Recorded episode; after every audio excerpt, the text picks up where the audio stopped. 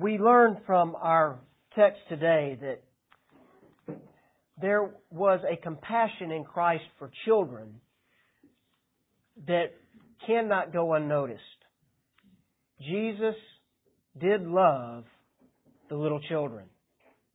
We'll see that borne out in our text in, in Mark chapter 10 this morning. However, I'll remind you that there is a compassion that Christ has for all people in a very general way. And the only reason I'm comfortable in singing the song Jesus Loves Me is that little prepositional phrase in verse 4, which usually is not sung in most churches, if I love Him when I die. And really, all of the words of Jesus loves me are conditioned on the truth that a child loves him. On the promise that he first loved us so that we would love him in that way. So remember that as we look at our text this morning, a text that I've entitled the message Jesus and Children. Now I'm going to stop before I even read the text and I'm going to talk to the children and I'm going to ask our children to sit up and pay very close attention today. Okay? This sermon, especially a part of it, is especially for you. So if I get to that point in the sermon, I guess all my children are over here, and I notice you nodding, guess what I'm going to do? I'm going to wake you up. And if you have colors in your lap, guess what I'm going to ask you to do?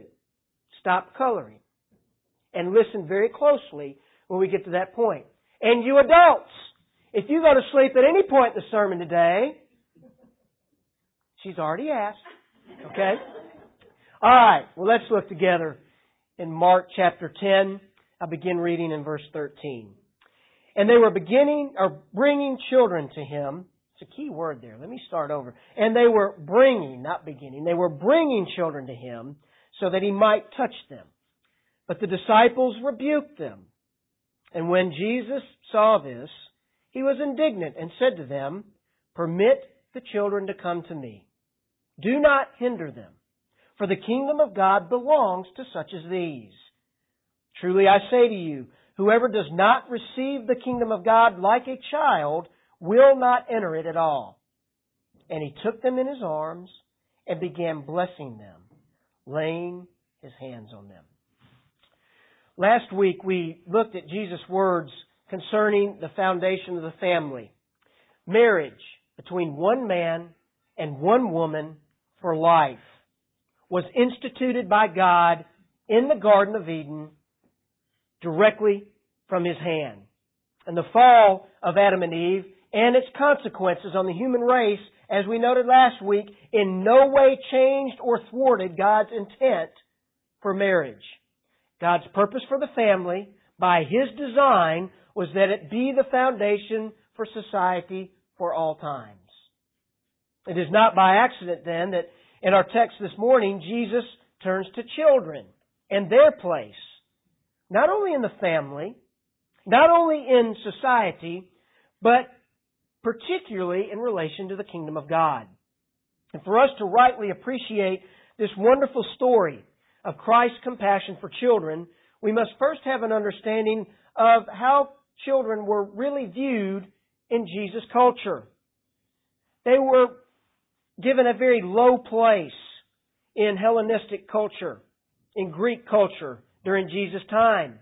The pagan mindset of that day is seen in a letter written by a husband during the time of Jesus' ministry on the earth to his expectant wife with the following instruction. Quote, if it was a male child, let it live. If it was a female child, cast it out. In other words, put it to death. Kill it. Roman law gave the father absolute authority over his family, even concerning matters of life and death. As late as AD 60, a son was put to death simply because his father wanted his son to die. And this practice was vehemently attacked, of course, in the first century church, and it, however, it was not outlawed until AD 375. And then, even then, the law was not very effective. Perhaps the greatest biblical evidence we have of this practice of disregarding children is found in the public slaughter of babies ordered by Herod at the birth of Jesus Christ in Matthew 2. As Kent Hughes suggests, children clearly were not presumed to be blessings in the non-Christian culture of Christ's day. That was how children were looked upon. In very low regard, with no rights whatsoever in culture. Well, contrary to the cultural mindset of his day, we see in our text this morning that children were very important to Jesus.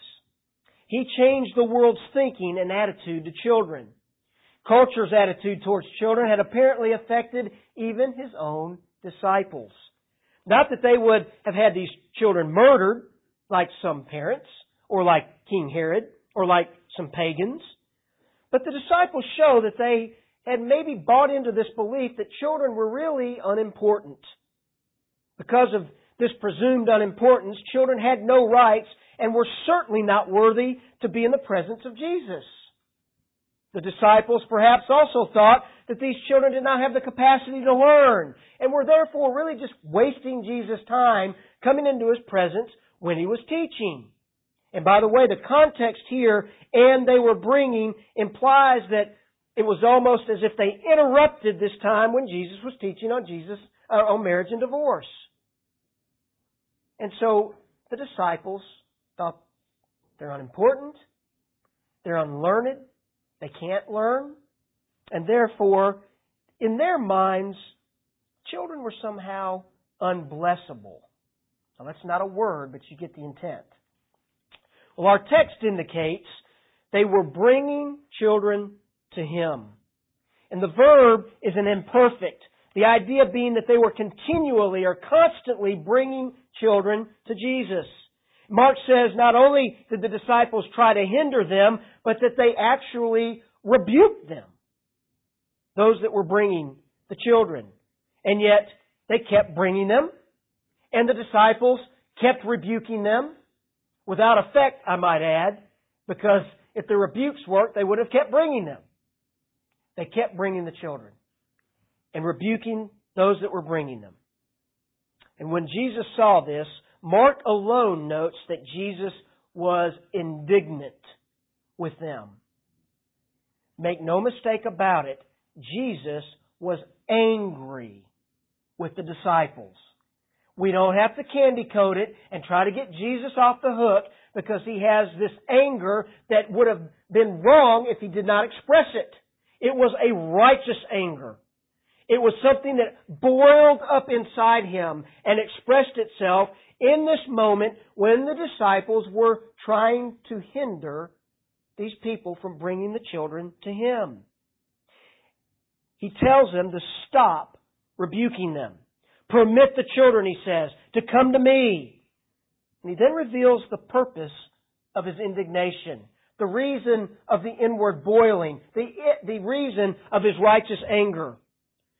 The gospel was at stake. The gospel was at stake. Jesus said, the kingdom of God belongs to such as these. And by their rebukes, Jesus said, they were hindering the children from coming to Him. They were hindering the children from the gospel.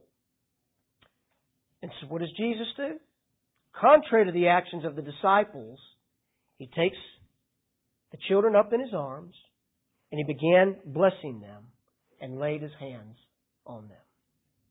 And with the greatest compassion, Jesus snatches them up and holds them close with sincere compassion and affection. These children were important to Jesus and worthy of his blessing. Well, that is the story. That is the narrative. That's all there is concerning this text. But the question we ask this morning is what does this teach us concerning children in the gospel? Jesus reveals in this narrative that a child can freely come to Christ and a child can know Christ savingly. There are three things to consider in Jesus' actions this morning. Now, I must admit that a, I'm indebted to Geoff Thomas for really even more than this outline. I've never preached another man's sermon, as far as I can recall, nor am I going to do that today.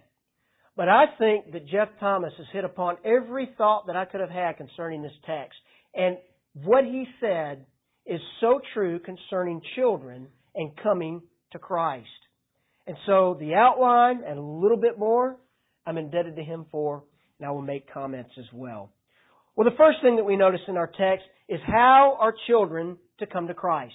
Be three questions this morning. How are children to come to Christ? In verses 13 and 14, Jesus sets forth two very important truths in those verses concerning how a child can or is able to come to Christ, or two things that should happen and must happen for a child to come to faith in Him. First, Christian parents are to bring their children to Jesus. We see that very plainly in verse 13. Jesus stated, and they were bringing children to him so that they might touch, or so that he might touch them. And as we've noted, Mark suggests that this was a continuous action. They kept bringing. But who are they that were bringing them? Who is the they? Mark uses a masculine pronoun here, indicating that it was not just mothers who brought their children to, to Jesus, but fathers as well. Or maybe even older brothers. But I think the intent here is parents. Fathers and mothers. The parents, both mother and father, were bringing their children to be blessed by Jesus on this day. Now, this practice was not something new in Judaism. As a matter of fact, it stretched all the way back to the early times of the nation of Israel.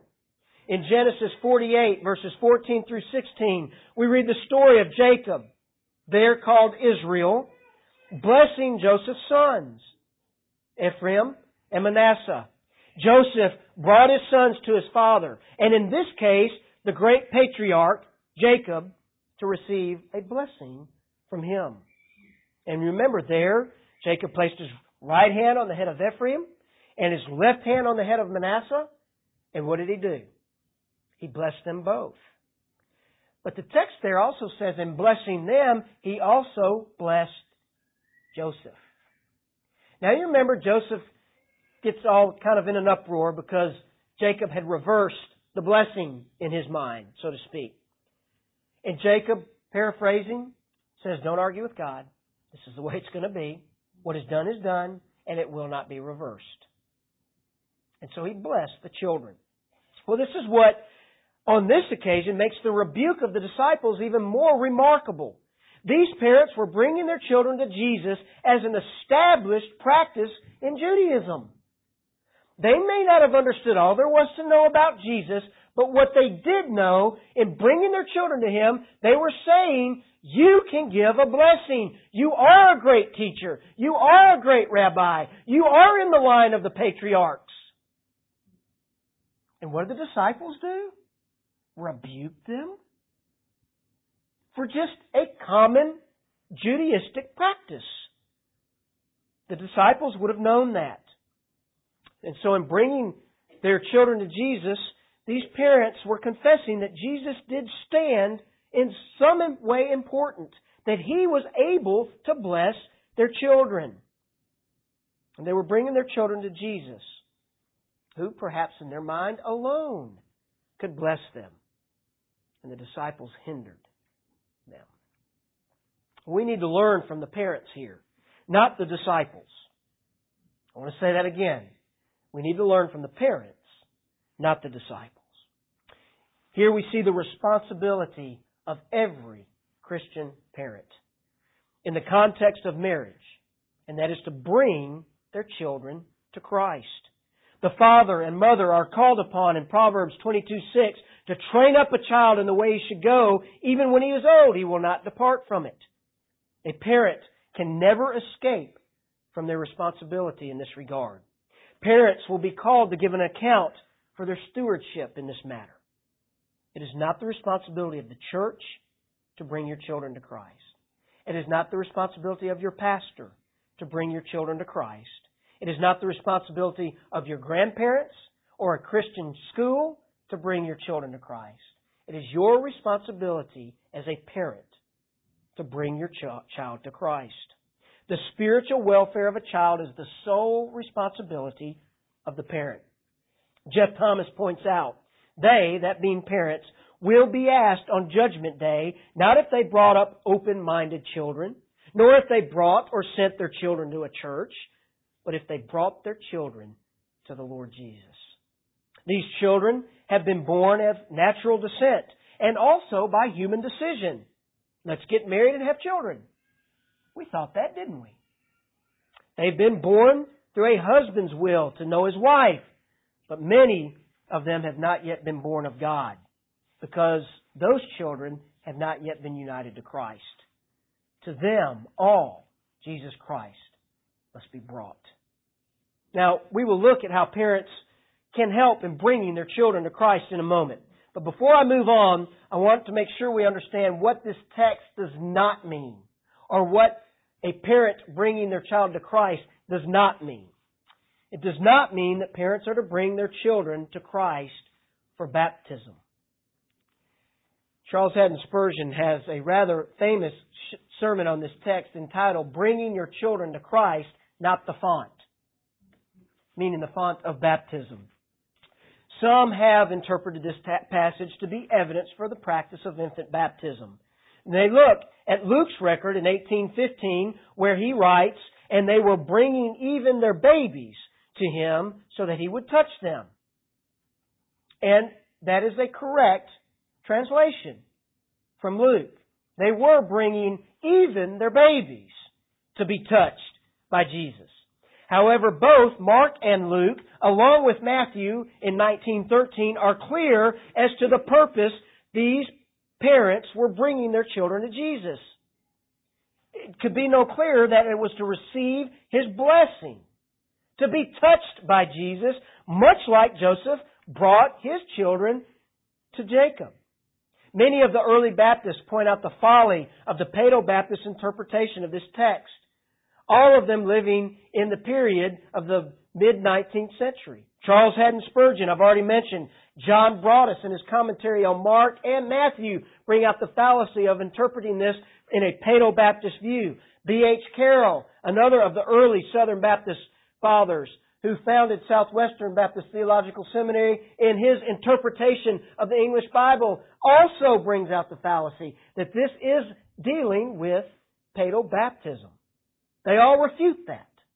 Now, evidently, that tells me that in the mid 19th century, 1840s, 1850s, 60s, and 70s, many Presbyterians used this as their proof text, or one of their proof texts. Now, I say all that to say this. They aren't as quick to run to that text today, and perhaps it is because our Baptist forefathers have pointed out the truth that that's not the case. But notice further, and this is coming from a, a conglomeration of Baptist forefathers, that the context simply will not allow for this to refer to infant baptism. First and foremost, according to John 4 2, uh, chapter 4 verse 2, our Lord never personally baptized anyone. You remember there, it is written that that was the duty of the disciples who were accustomed to baptizing. But isn't it interesting here that the very disciples that were accustomed to baptizing here are trying to hinder the parents from bringing their children to Christ? If infant baptism were being taught here, the disciples would not have stopped them. They would have allowed them to bring, bring them to be baptized. And Spurgeon points out that if ever there were a place for Jesus to plainly teach infant baptism, it would be here in rebuking the disciples. He would have plainly stated that they should not hinder them because He had prescribed it. He had ordained it. But Jesus doesn't do that, does He?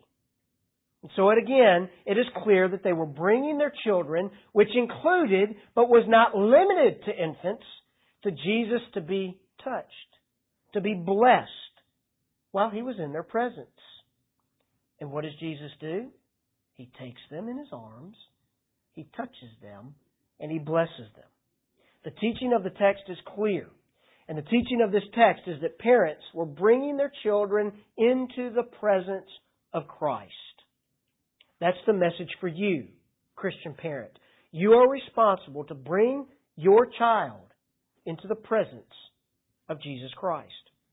But secondly, not only are children of Christian parents to bring their children to Christ, but verse 14 is plain that children are to come to Jesus themselves. You ready, children? Jesus are to come to Jesus, children are to come to Jesus themselves.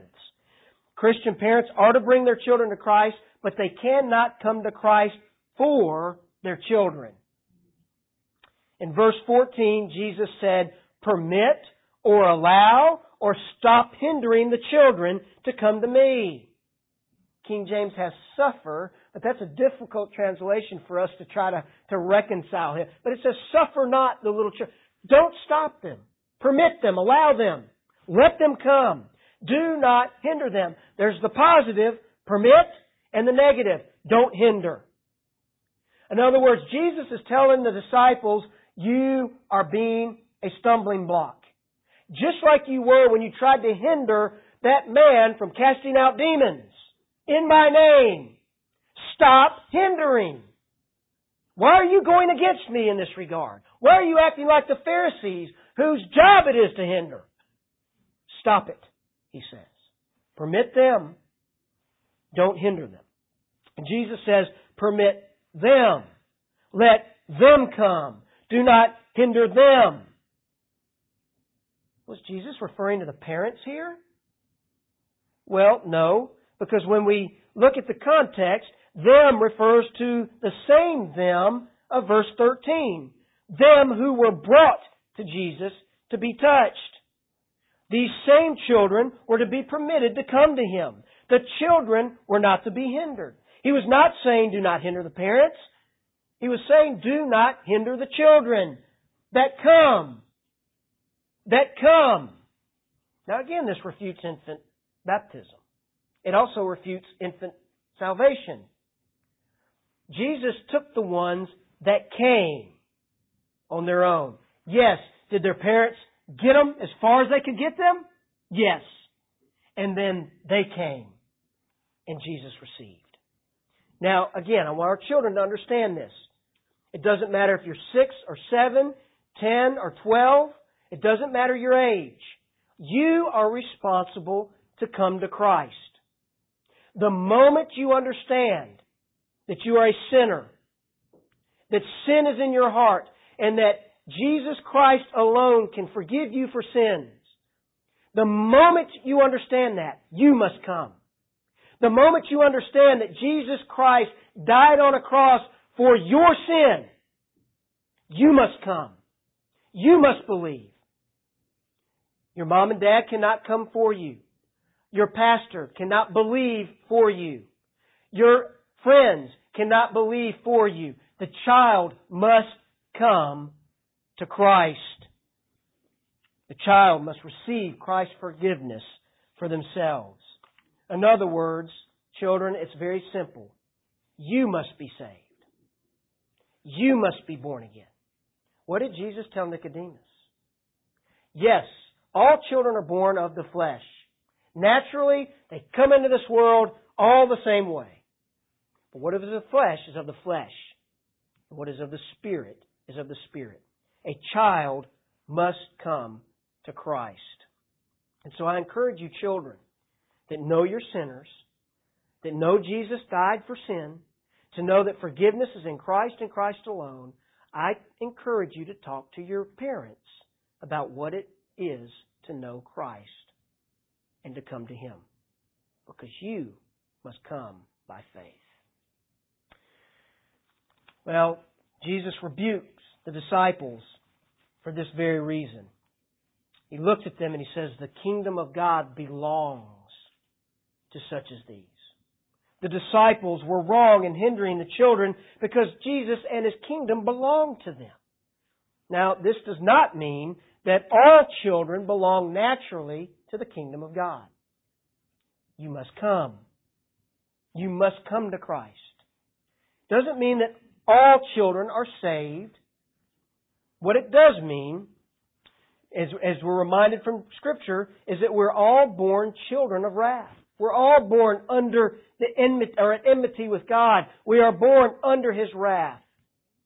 But here we might refer back to Mark chapter 9 verse 37, where we've already seen that Jesus said, whoever receives one child like this in my name receives me.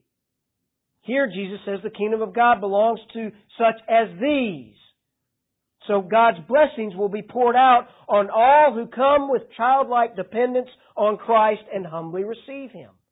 To those children belong the kingdom of God. To those who have a Christ-like dependence on Him. To those who come to Him. Notice the text says they were coming. They were brought by parents and they came to Christ. To those belongs the kingdom of God. Jesus says, don't hinder them. Only those who come, only those who truly repent of their sins and follow Him will occupy His kingdom, the kingdom of God. There's a second thing, a second question that we note. Not only this truth that children are to come to Christ and that Christian parents have a tremendous responsibility in that, but the second question is, what has God given to us in order to bring children to Christ? What is God given in order that we might bring our children to Christ? We've seen that parents have that responsibility to bring their children into the presence of the Lord. But how are they to do that today? We don't have Jesus physically in our presence as they did in Mark chapter 10 or Matthew 19 or Luke chapter 18 where the parents were bringing them to Him. We've seen the pictures where might, he might would sit them on his knee and how he would embrace them. We don't, Jesus is not here physically. So how are we as parents to bring our children to Christ? Well, a couple of things in particular that God has given us as parents to help us in this regard. The first is prayer. The first is prayer. Again, in his sermon, bringing children to Christ and not the font, Spurgeon elaborates on this truth. He asks the question, how can we bring children to Jesus Christ to be blessed? We cannot do it in a corporeal sense, for Jesus is not here. He is risen. But we can bring our children in a true, real, and spiritual sense. We take them up in the arms of our prayer, Spurgeon preached. I hope many of us, so soon as our children saw the light, if not before, presented them to God with this anxious prayer that they might sooner die than live to disgrace their Father's God. We only desired children that we might in them live over again another life of service to God. And when we looked into their young faces, we never asked wealth for them, nor fame, nor anything else, but that they might be dear unto God, and that their names might be written in the Lamb's book of life. We did then bring our children to Christ as far as we could do it by presenting them before God, by earnest prayer on their behalf. And have we ceased to bring them to Christ? Nay, he preached. Nay, I hope we seldom bow the knee without praying for our children. Now, may I, as your pastor, rebuke you in the strongest language this morning if you know Christ as a parent and you don't pray for your child that God has blessed you with on this earth. Are you like the disciples? Oh, they can't understand. They're not old enough to know. Dear friend, do not be persuaded. If you do not pray for your unbelieving child, if you are not concerned enough to pray that they might come to Christ, then you are not fulfilling your obligation as a parent. First and foremost, God has given us prayer. And we are to pray for our children.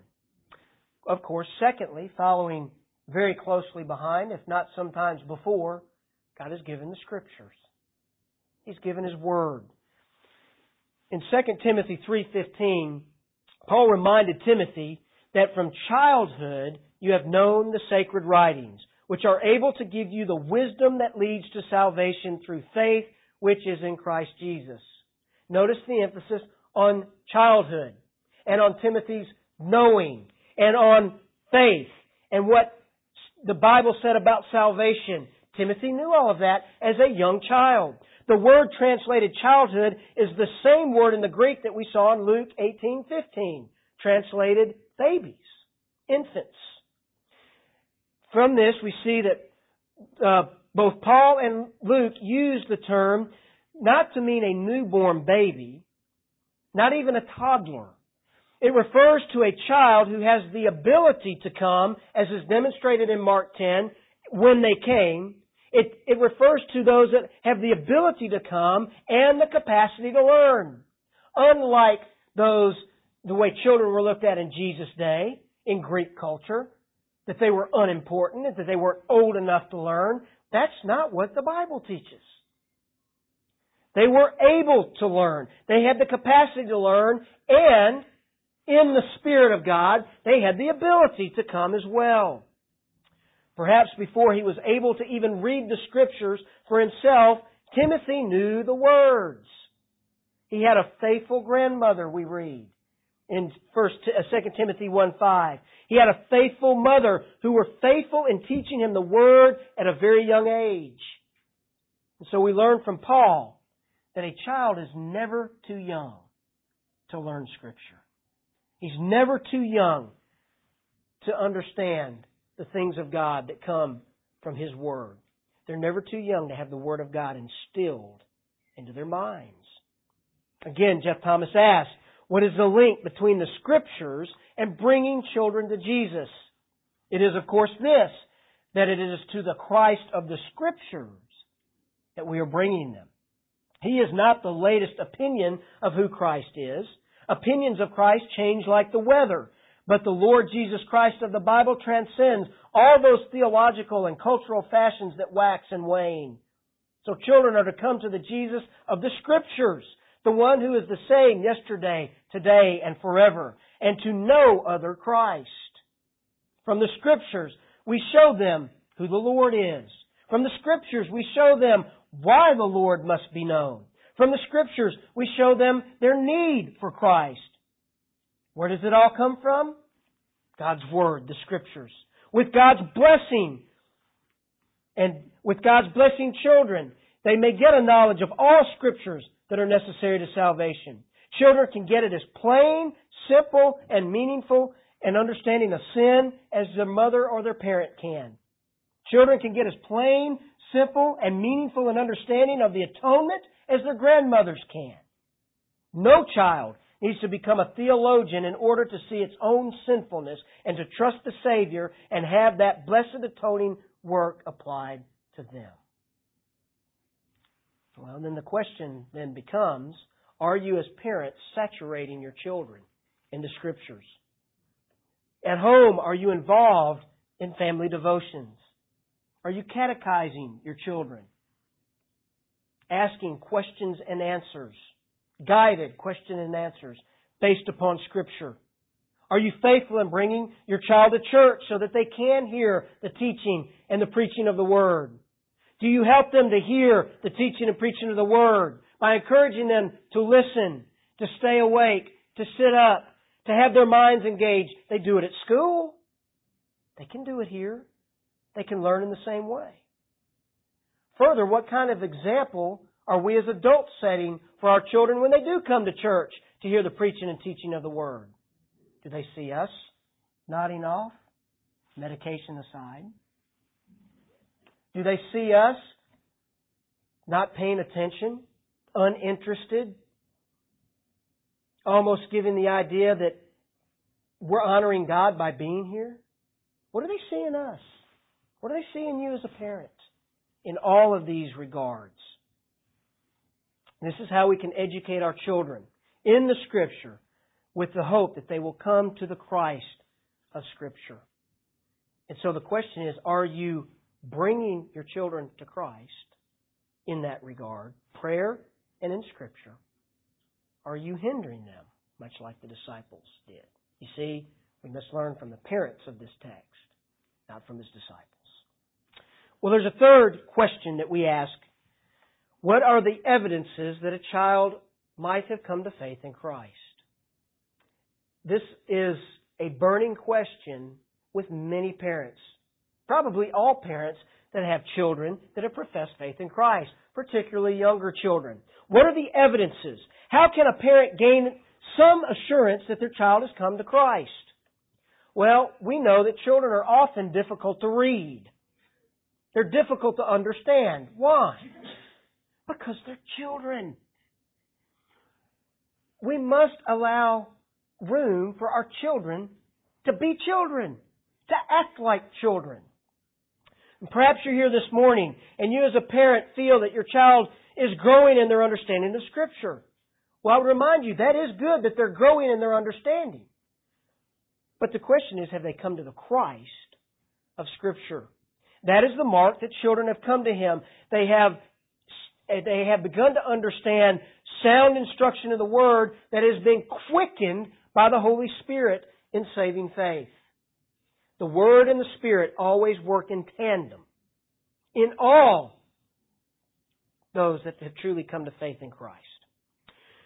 Well, in Geoff Thomas's sermon, he concludes by using the childhood of Christ and one verse in Luke 2 verse 52 to help parents in this aspect of, of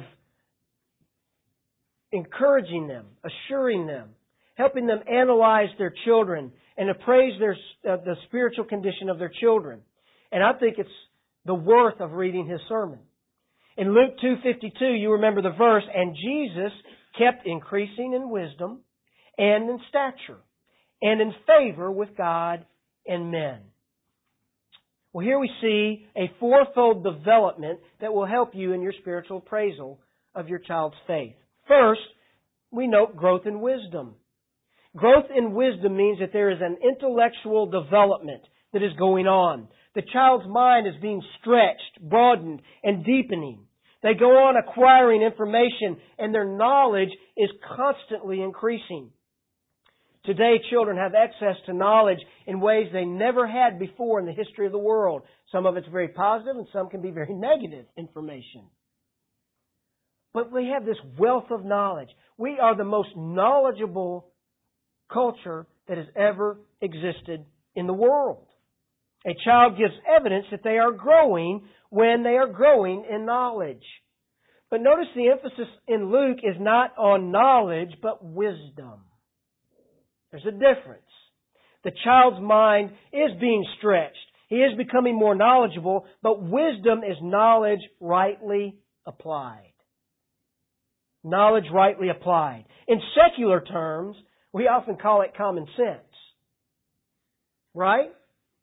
A child learns, knows that the flame of an oven is hot, that fire is hot at a very young age. Wisdom says, don't touch the flame. That's a right application of the knowledge that they have. We call it common sense. In a spiritual sense, however, the child has been given evidence that they not only know Scripture, that they not only know about Scripture and about God and about Jesus, but that it is shaping and molding their thinking. Many a person, child or otherwise, has a knowledge of the Scripture and yet they remain lost in their sin and under the wrath of God. How many of you have ever heard a person say, Well, I know the Bible, and if what the Bible says is true, then I'm going to hell? They know the Scripture. They know the truth in that regard. But they don't believe it. That's wisdom. Right application, godly application of knowledge. It's not knowledge alone that is important because again, one might know the scripture and not believe. Yes, we must continue to instruct our children in the scriptures. We must continue to get them under the teaching and preaching of the things of God. They must have a knowledge that is founded upon scripture. But knowledge is not enough. It is rightly applied knowledge that is the heart of wisdom. And so does the question is, does your child give evidence that he not only knows the Scripture, but that he believes it? Not that it is just authority in his life, but that it's sufficient? Does he know it and believe it as well? Does he believe what the scriptures say? What it says about God and Christ? What it says about him and his sin? Does your child show that he is more than just intelligent in the scripture, but also wise? That's the first mark. The second one is growth in stature. Growth in stature. Children who have come to Christ, with emphasis on children, also continue to develop physically. This relates directly to their behavior. Now, again, one of the greatest struggles I see in parents who are genuinely concerned about their child's spiritual condition, again, is that they forget that they're children. Physically, they are children. And children are immature physically. They've not arrived. They've got some growing to do. And they, because of that, will continue to do childish things. Believe it or not. This is difficult for a Christian parent who wants to see their child develop in maturity like they are. But here we must take great care that we don't forget that children are children and that they should be expected to act like children. This does not mean that we don't point out their sin when they act like children in that way. We point it out. We call sin sin when it is sin. But we should also understand that just as they are growing physically in stature, immature as their bodies are, so they will continue in their sanctification if they have truly come to Christ. We must allow for that growth as well. And the key here is the word grow. Grow. We must examine our children in religious things, but allow room for them to grow. Is this progress, or is there progress in their growth? Now, again, you would show concern if at three, four, five, whatever age your child is, if they stopped growing physically. But you would also show concern if at three, four, and five they were six foot nine, that they were developing too quickly. You should also be questioning what's going on here. The same is true in the spiritual life, in their spiritual development. If they're not growing at all, then we have every right to ask the question, why aren't you growing? Have you truly come to Christ? But by contrast, we can't expect them to be six foot nine overnight in their spirituality. Again, Geoff Thomas remarked, a child's faith um, is no more full grown than his body. It is no more to be judged in adult terms than his physical stature.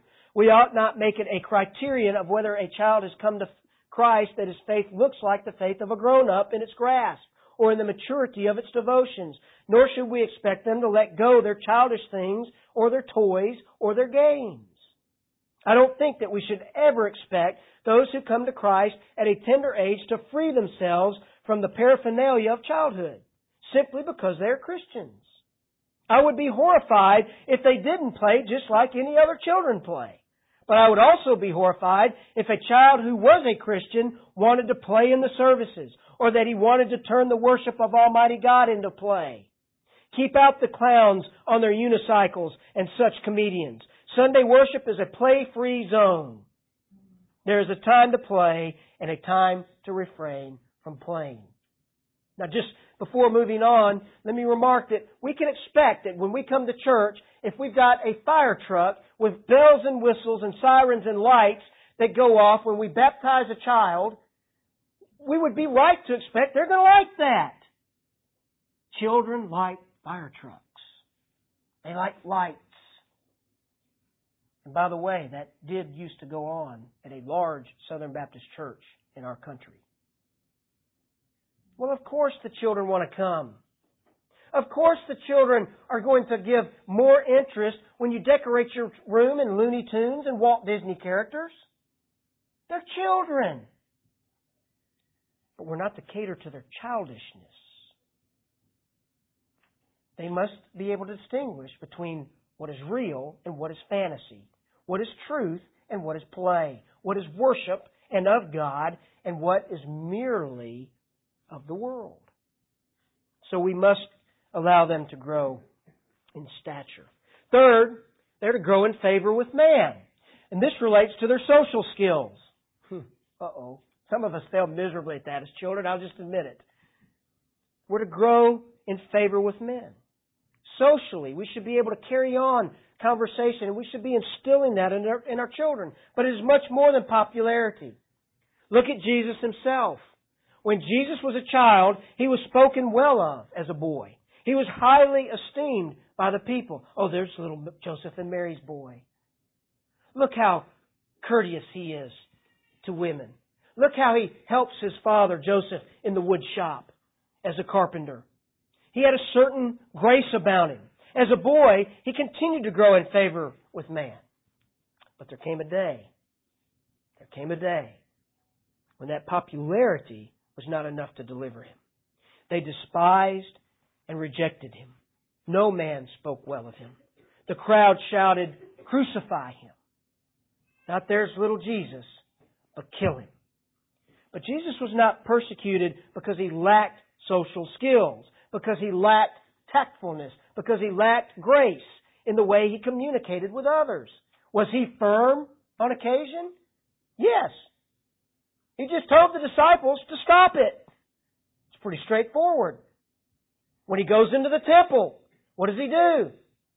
He throws a fit.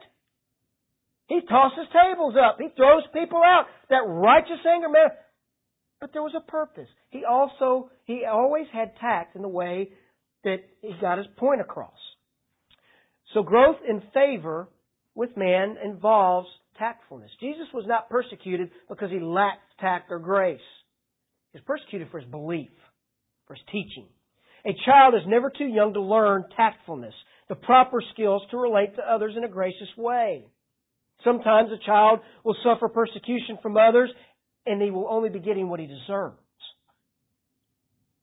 That's a big difference between being persecuted for the cause of Christ and just getting what you deserve because they spout it off at the mouth. Well, you don't believe like I do. Whatever it might be. Sometimes they're just getting what they deserve. So we have to understand that it's important to instill in our children who have truly come to Christ the way that they are to communicate with others. They must seek to grow in favor with man as long as it does not hinder their growth in God.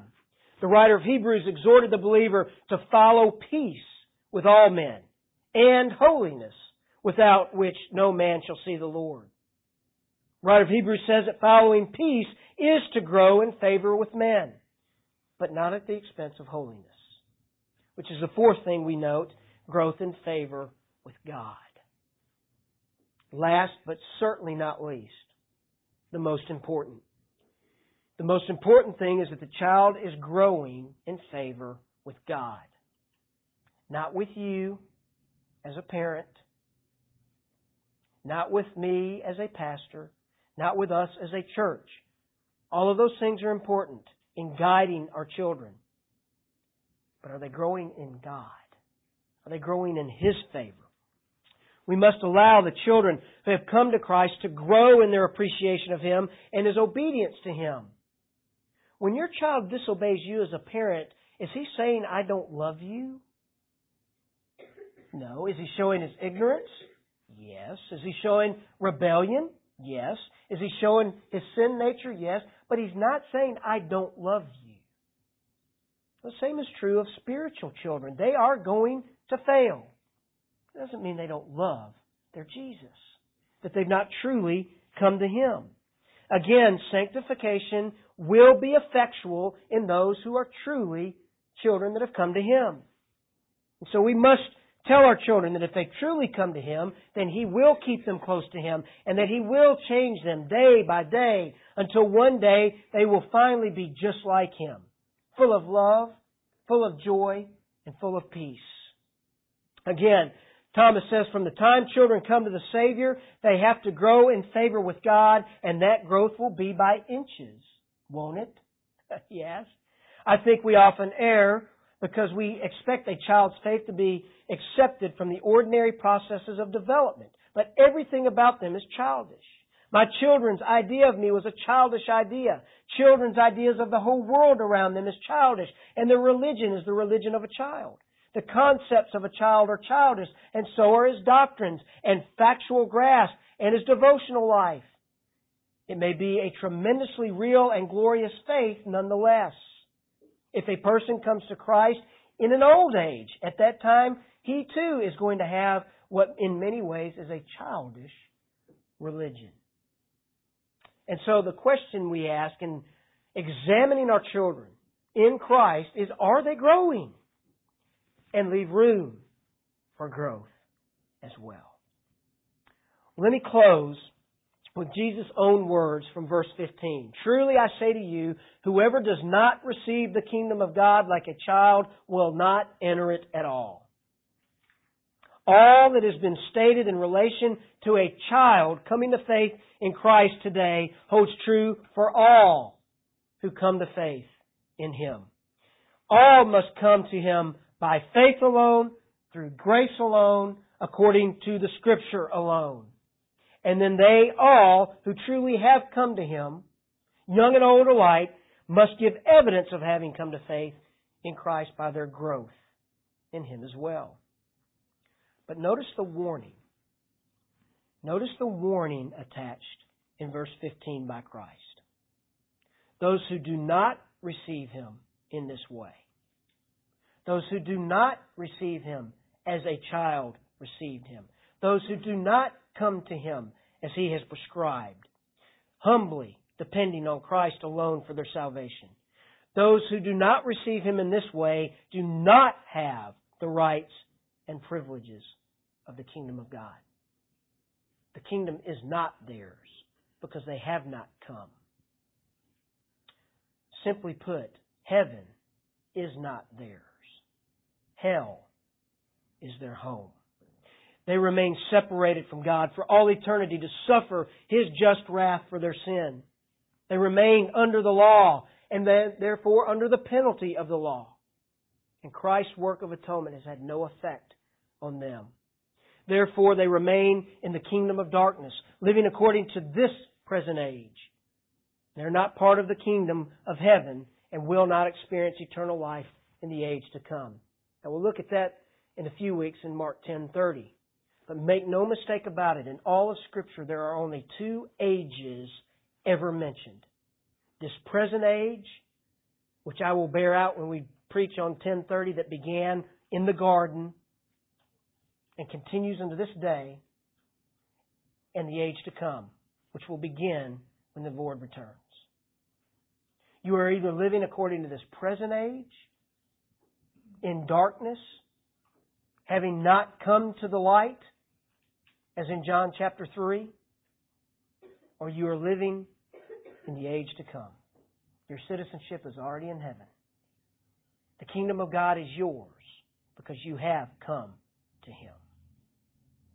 All that Jesus speaks of here as children deserving the kingdom and the rights and privileges have come to Him. Have you come to Christ this morning? Children, five, six, seven years old. Children, 43, 44, 45 years old. Have you come? Before I pray, one last comment to parents. Your parenting never ends. Your parenting never ends. We live under this foolish cultural idea that when our child turns 18, they're adults and they're no longer children. When our children get married and come together as one with their wife and they leave and cleave their parents, that does not mean we still do not have responsibility as parents. As long as you have children living, you're responsible to mark their growth in Christ. Let's pray.